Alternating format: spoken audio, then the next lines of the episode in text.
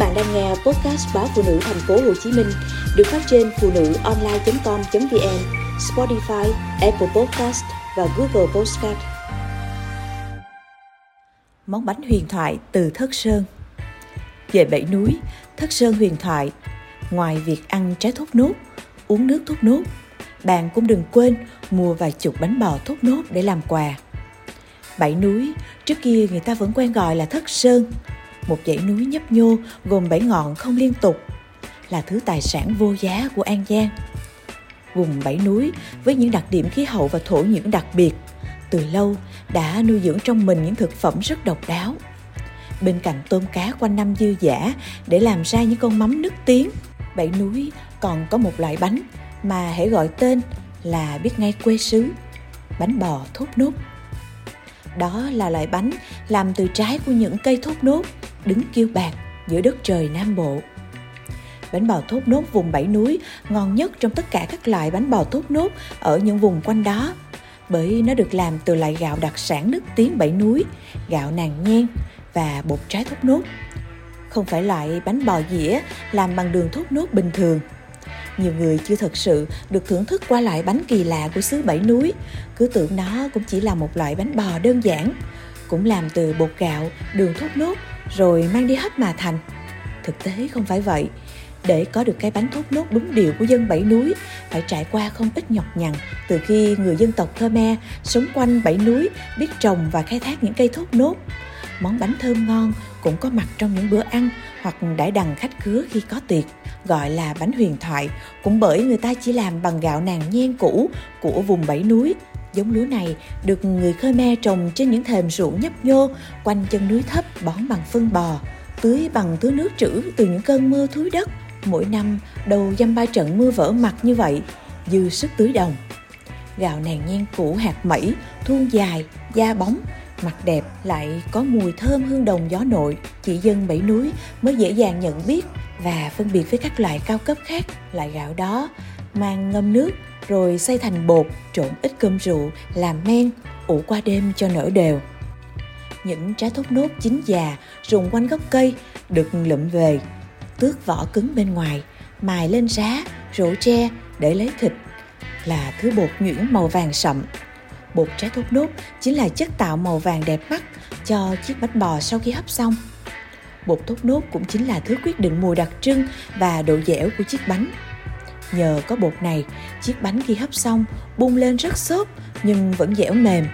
Cắn một miếng nghe mượt mà chứ không có cảm giác ứ nghẹn nơi cổ. Chiếc bánh bò thốt nốt còn có thêm một mùi hương dễ chịu từ những chiếc khuôn được tạo hình khéo léo bằng lá chuối.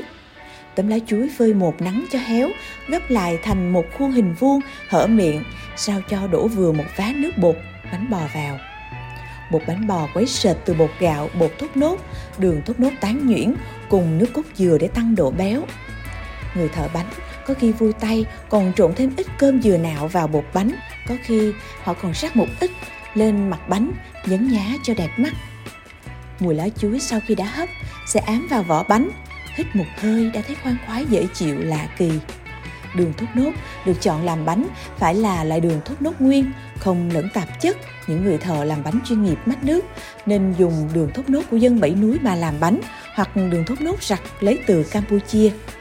Đường thốt nốt bảy núi được lấy mật từ cuốn buồn thốt nốt.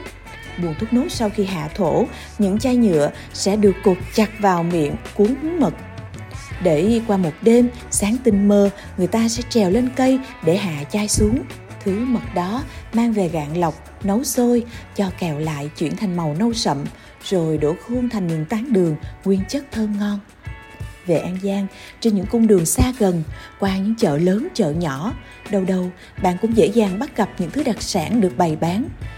Một điều đặc biệt là người Khmer thật thà, bán đúng giá và không bao giờ nói thách cũng chẳng màng dùng lời hoa mỹ để tân bốc nâng giá trị mặt hàng của mình lên như chị kiều, một người làm bánh thốt nốt tại nhà. Bưng ra trước ngõ bán cho khách qua lại trên đoạn đường vào rừng tràm trà sư. Thật thà đến mức khi được hỏi bánh có ngon không, chị chỉ biết cười. Chị cứ ăn đi rồi biết. Mà đâu phải muốn ăn bánh của chị là được ăn ngay. Khi tôi đến, bánh vừa hết, phải chờ mẻ mới. Trong trái bếp nhỏ, gác bằng những tấm tôn cũ, chị chụm lửa hấp bánh bằng củi dừa, là thứ củi cháy nhanh, mau tàn xưởng hấp của chị là một mẹt tre, đựng được chừng ba chục cái. Khi chị hấp bánh trong này đứa con của chị ra ngoài trong cái mâm bánh không? Khách có ghé vào thì bé kêu chờ một chút. Khi chị mở nắp nồi, khói nghi ngút bốc lên và ra một mùi thốt nốt thơm nồng nàn. Thứ mùi ám mạnh đến mức trên chuyến xe về sài gòn, trong cảm giác lân lân tôi vẫn nhận ra rõ đâu là mùi bánh.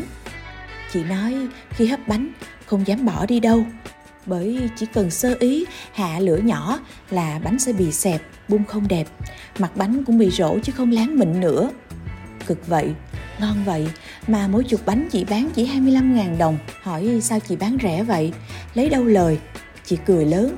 Lời chứ, không lời thì bán làm chi? Có điều ít thôi, miễn người ta ăn cái bánh. Biết ngay quê xứ ở đây là chị vui lắm rồi em.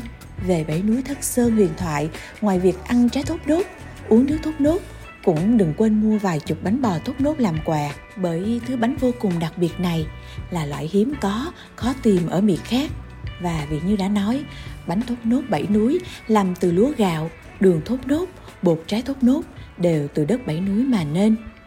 Món bánh là tâm tình của người bảy núi đã theo những chuyến xe, theo chân khách du lịch, mang cái tên quê xứ đi xa.